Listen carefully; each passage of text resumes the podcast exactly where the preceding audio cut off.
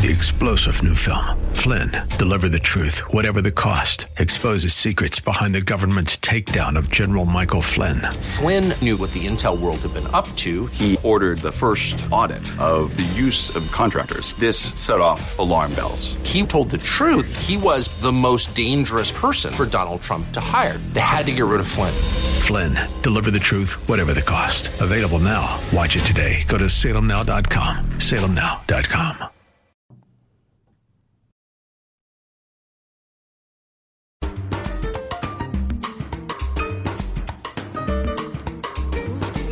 It's time for counterculture. Are you tired of how divided our world has become? We desperately need stories of peace and healing. We find the bridge builders across the globe who are stepping into the divides of culture and bringing understanding, compassion, and reconciliation. And now, here's your hosts, Jonathan Sanborn and Lisa Jernigan. Well, welcome to Counterculture Radio. Of course, I'm Lisa. And I'm Jonathan. I don't think they would get us mixed up. No, I don't think so. I, yeah, I guess I have a low radio voice. You definitely have a radio voice. Yeah? I have a radio face. Radio face. So then we, we So make a perfect combination. combination. Totally a good And combination. you know, I need to start off this conversation with an apology. I didn't get you anything for Christmas. I didn't get you anything for Christmas, but you know, you know what I was thinking about this though. What's that? Does a thought count? Is this what's the thought that counts, right? Socks. I, I'm like I was. Look, I actually went on to look. For those of you that are listening to our show, I, I don't know if I can even say it, but you have an affinity for socks, and particularly Butt socks. butt socks. Yeah. Yeah, exactly. Um, Not- those of us in the room your- are like rolling our eyes, on, but on your feet. On your feet. They go on your feet, but they have pictures of various cartoonish butts. And we need to say no more with that. Should we just leave it at there? no. I was I was seriously going. I need to find him some really Something- cool socks. You know I'd wear them. I know you do. I, I would take the dare if you got me those socks. I know you whatever would. whatever you put on them. I You know. know you you you could put your face on them. I would never do that. You would not do that. I would never do that. put on my Lisa socks for every time I record. Things that will not happen. so maybe next Christmas. Okay, but so is the thought that counts. So Yes, Merry, Merry Christmas. I I appreciate that, Uh, and yeah. you thought of that. I did. And I I had a dream about Cal. I had that I had lunch with your husband. oh, I have no idea. It was good so. dream? It was good. It was Okay, good. Like he's he's a decent guy in my in my head. Yeah. He I don't know if he is in guys. person. Oh, for sure. So that would that to me that would be a great dream. Yeah, that's great. There we go. this is the trash talking that we do, and We our, our, our our lovely guest is just like giving us the eye. Like, what have I done? What have I signed up for? Why am I here? Well, I'm super excited because our next guest, Kelly Donnelly Williams, um, is someone that I have been following for a very long time. Um, I I've watched her just her work, she, her heart for peacemaking, because we're all about peacemaking. Yes. And you know, at Amplify Peace, we're like, how do we step into those messy places, and how do we see people that are not normally seen? Um, how do we how do we respond as a peacemaker? What does that look like, right? And just restoring dignity to people, honoring all people, and seeing life through the human lens. So today, I'm really excited to have Kelly with us because um, Kelly was born and raised in Arizona. I love that. I was born and raised in Arizona. She has been an avid reader and a writer since childhood, which has led to her getting a journalism degree in, in Journalism college. degree. Mhm. And I know she has volunteered in West Africa. She's had such a global heart, has spent time among so many different people groups and cultures. And um, she returned to school to study public health. And Okay. there's so many things I could put and, and read her resume, but I think we need to hear from her specifically. And so uh, she's also the author of four novels. And I want her to talk Four about that- novels? Talk about that later because I love her writing and how she writes and an incredible storyteller. So, Kelly, welcome to Counterculture. I don't know if you still want to be a part of us after all of this. I don't know butt socks. it's, it's, No, I, thank, I, thank you I can bust them me. out. Don't Yeah, I'm don't make me do it. I'm good. Thank you. Okay, you're good. Good. It's lovely. What to be size? with What you. size? do- What size do you wear? Nope. Nope. Not a chance. Yeah, I know, right? I know. well, okay, I'm just going to dive in because our time is limited and there's so much that we want to learn from you on this show because we're all about how do we listen, how do we learn, and then how do we live better. That's kind of what we do um, with our with our methodology. Um, so, I you've been in public health and you've served in different capacities in government. You've seen a lot through the, that lens, but I want you to ask because this is kind of a peacemaking question. Why do you think it's dangerous to make public health um, political, which you're seeing so much right now, right? Yes, I think there's we're living in a culture right now where things are either left or right, black or white, et cetera. And when you come when you come down to the human condition, I think a lot of the answers and the compassion lies in the gray, in the in between. And having worked in public health for the better part of 20 years now, I was really dismayed by the way the pandemic hit the United States and the way we responded to it, both our the way um, media and government responded to it and made it this big political issue when fundamentally what it came down to is uh, a virus that could make us very sick. And I think the communication that was rolled out as a result of that Poli- you know the politics behind who was who was leading the communication made more people vulnerable and i think we had higher deaths as a result i really am a strong believer at the local level, at the state level, and also at the national level, that when we are making decisions about the health of our citizenry, it needs to be data based. It, it should not be based in. Um, in, in who, who you're voting for. The system should be above that. And and really, I feel so strongly about this because at the end of the day, the people who suffer the most are the most vulnerable. They're the people who don't have power. They're the people who uh, may or may not be voting and may or may not understand the way all these systems work. And so I think we need to rise above that level of, uh, of conflict. Of, of seeing the world black and white, and instead ask how can we have data and science lead these sorts of conversations to make better decisions for everybody? Mm. It was so interesting during that time because we just saw so much polarization and division, and everything divided mask, no mask. I mean, those of us, you know, in the church world and the faith communities, it was it was so hard because people and you could almost tell people's political side instead of like there's a human factor here it, we're human beings first and foremost. And so, how do we see each other through that lens, regardless of the labels or stereotypes or whatever we want to bring to the, and we want to bring our opinions so much to it. But like you said, the facts, the data, but seeing the human heart and the human condition and asking difficult questions is like what you said. These are the, a lot of the marginalized suffer the most. So how do we, how do we, how do we make our communities better? So I think one of the easiest ways to make our communities better is to get to know your neighbors. We live in a culture today where people park in their garages, close their garage doors. If you have, if you live in a garage or uh, gated communities, etc. We we used to have so much more community. So on the weekends, you went to your bowling league, you participated in your Bible study, you spent more time at church. Especially today, post pandemic, or I, I shouldn't even say post pandemic, but post these last few years, everything's online. It's mm-hmm. even easier to isolate and stay within your home. And the human condition is a social condition. You should not be isolated like that. And so we talk a lot about neighboring as a, as a form of both living your faith and just trying to make your world better. Especially, you know, I live here in the valley and in our community, we have a lot of seniors who either lost a partner during the pandemic or or pr- prior to that.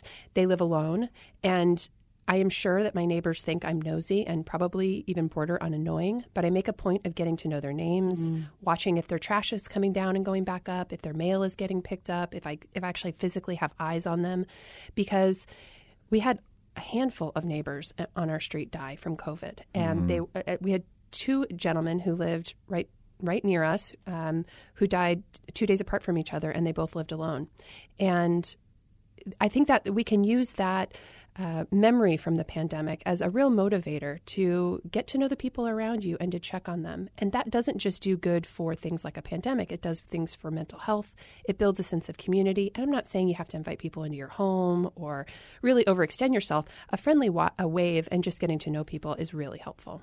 Mm. Such great points there. And I think what you're saying to your point of we've do things online, right? So it's the proximity with, with people. And we tend to think, well, I don't it's hard to get back into community, especially in the church world. People are like, it's too easy to sit and watch something online in my pajamas and just be relaxed, and, and I don't really need community. But to your point, we need each other we in do. this space, and we need proximity, and we need to be intentional with that, with regaining that community and that sense of neighboring. It's a beautiful way of mm-hmm. saying it. That, you know, there's something, there's magic about being around people. Mm-hmm. And uh, we definitely see that in my day job you know, most of my staff is remote. We try to come into the office at least once once a week, if not twice a week, so we can just be in the same room working on our projects together. Because just being in that same room, we can bounce ideas off of each other that we wouldn't have had if we were sitting at our computers at home. And I feel the same way about going to worship. It is easy to stay at home in your sweatpants and watch it online, and likely you're still going to get some of the message. But to actually be in the sanctuary, to be with other people who are uh, worshiping the way you're worshiping, to see, to hear the music live, all of that, it's I think it's critically important to the to your own well-being and and definitely to be part of the community of the church and or of, of whatever your community looks like. Maybe it's a synagogue maybe again it's that bowling league whatever that looks like. I just think building community and feeling like you're a member of something is very important. So this idea of community is really close to my heart, and so I, I think every you know every human as as well, and every American needs we, we can do better and grow in our our how we engage and and and create community around us, but especially for the poor and vulnerable. Why is community so specifically hard or necessary for the poor? So when I think of the poor, I always think of single mothers mm-hmm. who are living probably on a pretty tight budget and trying to figure out how to give their children a better life than they have with limited time, more limited time than anybody else has.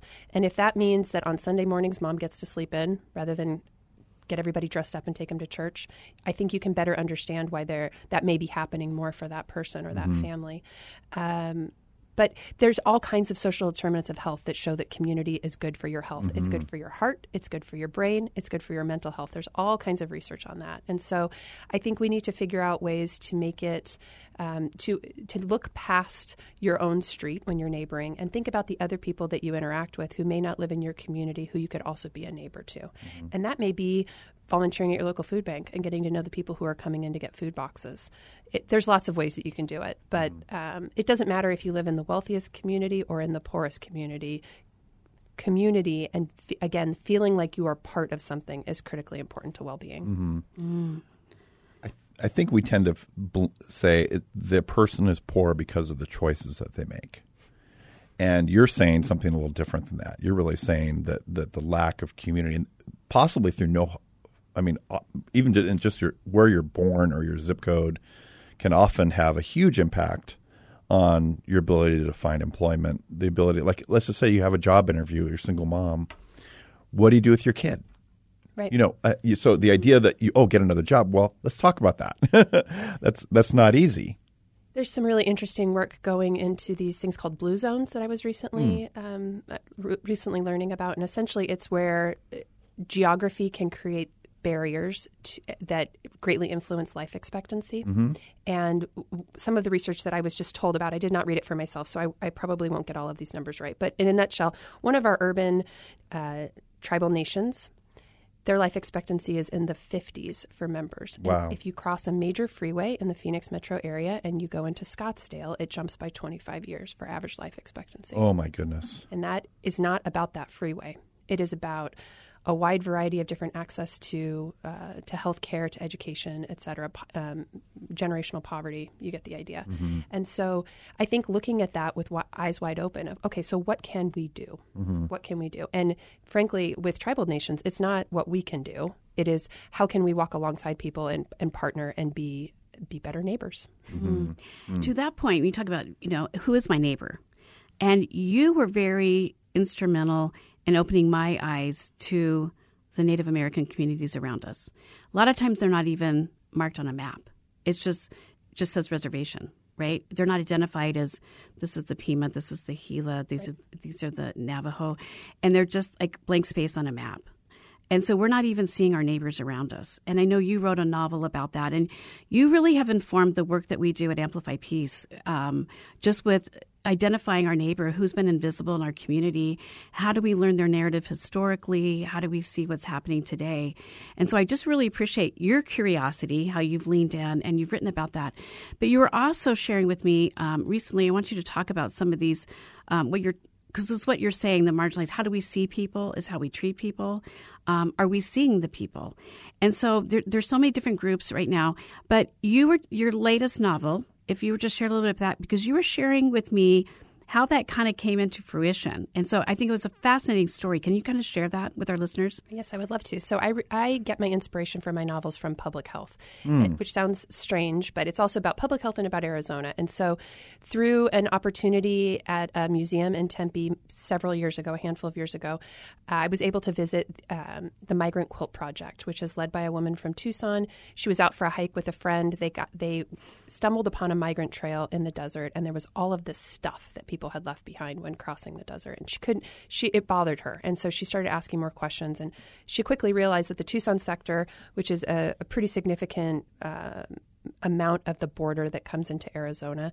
has one of the highest death rates in the world for crossings because the desert's just brutal and unrelenting and people get lost and there's a whole there's a whole system of smuggling people in and sometimes it goes awry. And so there's between you know 300 and 500 people that die every year in that section wow. of the desert and living in Phoenix those deaths don't even make the news anymore. We right. don't hear about it regularly. It's just something that we've all grown to accept and it just happens and we look the other way she took it upon herself to gather fabric in the desert, start making quilts, and start embroidering all the names of the people who died that year on those quilts. And mm-hmm. it became this collection of quilts, and other quilt guilds got, invite, got involved around the country, et cetera. And it's a touring exhibit now. It's really remarkable.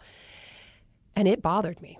A lot of the names on the quilts are Juan and Juana Doe because they were never identified. And the desert has. Uh, the desert is particularly brutal on human remains. There are mm. there are um, all kinds of biology that goes into how quickly bodies can decompose in the desert, and, and it makes it very difficult to identify identify those remains after the fact. So my latest novel is called Desert Divide. It's set in southeastern Arizona, and it is primarily the story of a woman who comes home because her mother has died unexpectedly. She comes home to her family. Her family's ranch in uh, the Patagonia community. And while there, she goes out for a walk on her family's land, and she finds the body of a young woman who's recently passed away. And mm-hmm. she's she's trying to figure out who the woman is, why she's there, why she crossed, etc. And it's uh, intentionally named Desert Divide because if you've ever spent any time in that part of the state, there are all of these conflicting priorities: uh, water, cattle, mining, ranching, the border, immigration, mm-hmm. faith they all play a major part. And so I try to bring all of those together in the story and talk a little bit about who's crossing, what happens when things go wrong, and how we can open our eyes to those folks. Mm. I, I, know you did a lot of research, talking to a lot of different people, and then you put a story to it. What did you discover in your research that really was like, wow. Because I know so many things. I love, you know, you're leaning in with curiosity. And a lot of the work we do is like, you get disrupted when you start learning the mm-hmm. facts and the realities. And it's like, oh my gosh, I can't, you know, unsee what I've just seen or, you know, or pretend I didn't, I don't hear that. So what, what kind of stood out to you in your research and in the process of researching? One of the most interesting things that really changed my heart in writing this book was I went into it with an idea of who Border Patrol officers are. And I had in my mind this very stereotypical previous military person who loves uniforms and guns and feeling important. And what I learned is that Border Patrol officers across the border, across the southern border, border with Mexico, not just in Arizona, often pool their own money to put water stations out in the desert and to build beacons. So when people get lost, if they can see the beacon, they can touch it and people can respond to them faster. And they're doing that out of their own pockets. I had the stereotype completely wrong there are there are great people and there are not so great people in any profession. And what I would say with the Border Patrol that um, I got to learn about, especially in that area, they're doing some incredible humanitarian work quietly because it is outside of their day job, but they are tired of finding dead bodies too. They want people, they don't necessarily want people to cross illegally, but they don't want to continue to have to return remains to family members. Mm. Mm. And I, I know you've talked to like ranchers, right? And you talked to some people that successfully have, have migrated. Yes. What did you learn from their stories? Because I'm sure they're two different stories. And part of this, you know, what we do in peacemaking is how do we hold two different narratives to the to the same story and learn from both, right? Right. I think uh, I think one of the, the things that I always try to remember is that nobody is crossing that desert unless they're being chased by something that's scarier. Mm. They are trying, nobody is going to put themselves or their children or their spouse or their parents uh, in the heat of that desert or even just in the winter months, the, the arduous journey that that is to cross. Something even worse is behind them that they're trying to get away from. And Um, and as far as the ranchers go, you know, it's I, I don't think there's a right or a wrong to the story. I think it makes perfect sense if your family has ranched for generations on the border, you don't want people crossing your land. You don't want the the debris that gets left behind, et cetera. Um, so I think it's just a it's balancing all those perspectives. And again, it's that work in the gray. It's you know it, it's being able to say, just tell me more. I just want to know. I I, I want to understand your perspective, and I I'm not going to tell you I think you're wrong. Mm-hmm. I'm going to say, uh, listen to all the interesting things that you just taught me that I could not have possibly imagined on my own. Wow. Well, you have written from, like you said, from that place of public health and Arizona, and taking different narratives. You did, you know, Native American. You've done this, um, and so in that, in that um, vein of neighboring and communities, what have because you've got you've kind of researched and think some of the marginalized, you know, communities in, in our state and in our city. What have you learned from that? That in the in the realm of neighboring and community, for on the whole, holistically. That I think I think we're hesitant or maybe even shy to build new relationships or to get involved, especially when we're talking to vulnerable people. But everybody has a story, and no story is the same. It's you know it's easy to say, oh, veterans are homeless for this reason. Vietnam went wrong, or foster children who age out of the system are going to be homeless for this reason. And um, and the truth is, there's probably some threads through both of those stories that are true, but there's a lot more nuance there. And uh, speaking of the unsheltered population in particular, each of those individuals is looking for a way to survive and to connect and they're going to ultimately feel better about their their life if they know someone cares for them. And so one of the things that we're working on in my in my day job, which is not writing, um, working in homelessness, is making sure you see your neighbor. So we we've become accustomed as a culture to drive up to a corner and if you see somebody panhandling, not even to make eye contact. Mm-hmm. Uh, maybe you hand them a bottle of water, or maybe you just pretend like they're not there, and it's you know, it, it's free to roll down your window and say hello and just wish them well. And that connection is really important for both both parties. That is such a great reminder because I think we all have that angst because you want to do something. You're not really, you know, if I give eye contact, am I committed, right? And and you're generally going through the intersection, or you're you're on your way, or you're you're on a mission mode, right? But taking time to see the humanness to people, like you said, just saying hi and smiling is restoring dignity in exactly huge ways, right. and it's simple, yeah. right? Yeah, it's amazing. Um, okay, so these stories of of Arizona that have, if, and and as you've learned this and you brought up this point, homelessness, because it affects all of this stuff. We're in a crisis right now in our state with homelessness, and like you just pointed out earlier, we all have can come up with opinions of why we think somebody's homeless. What do you want in the last few minutes um, people to understand about homelessness and before we judge people.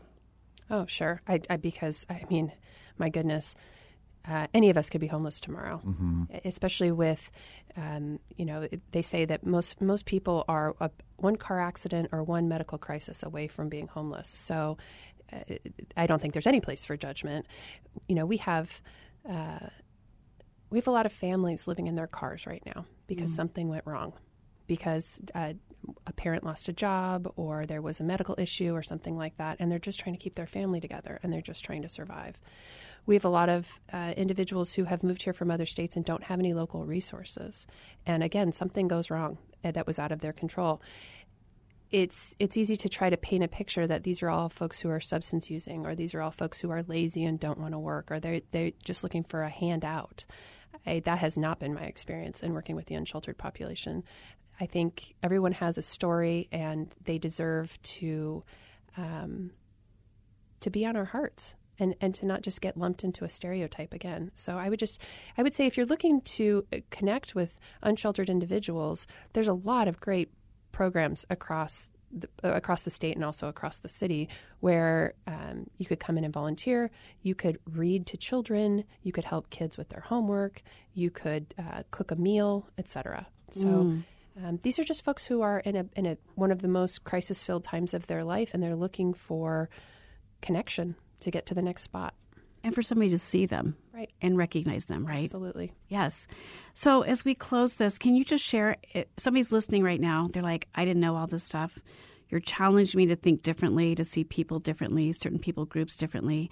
How can they reach you and learn more? And how can they find your books? sure, that's wonderful. so, uh, my books are available on all the major online retailers. Um, if you want to connect, the easiest way is probably my website, which is kellydonnelly.com, or I'm on Twitter at Arizona Kelly, and I'm happy to connect with folks. Um, my books are also in libraries. I'm a big proponent of libraries, so you don't have to buy them. Go to your local library, and uh, I appreciate the support any way it comes. Mm, so appreciate your heart and your time to join us today. Absolutely. This has been awesome. I love the discussion. And I love your heart more than all, just behind everything that you're, you're doing. And so thank you for taking the time. And I know our listeners appreciate it too. Thank you. Thank you for listening today. Counterculture is made possible by Amplify Peace, educating, immersing, training, and launching peacemakers to build united communities.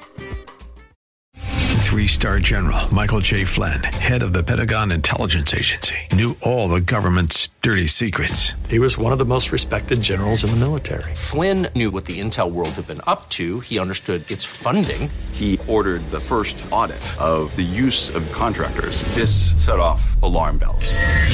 The explosive new documentary, Flynn, Deliver the Truth, Whatever the Cost, and covers the facts behind this scandal. Flynn told the truth. He was the most dangerous person for Donald Trump to hire. I find out the worst enemy that I'm going to face in my life is right here in America. They took my assessment and they wanted me to change it. And I was like, I'm not changing it. They had to get rid of Flynn with in depth interviews, archival footage, and never before seen personal records of the man behind the headlines. I just felt like I was drowning. Flynn, deliver the truth, whatever the cost. Available now. Watch it today. Go to salemnow.com. Salemnow.com.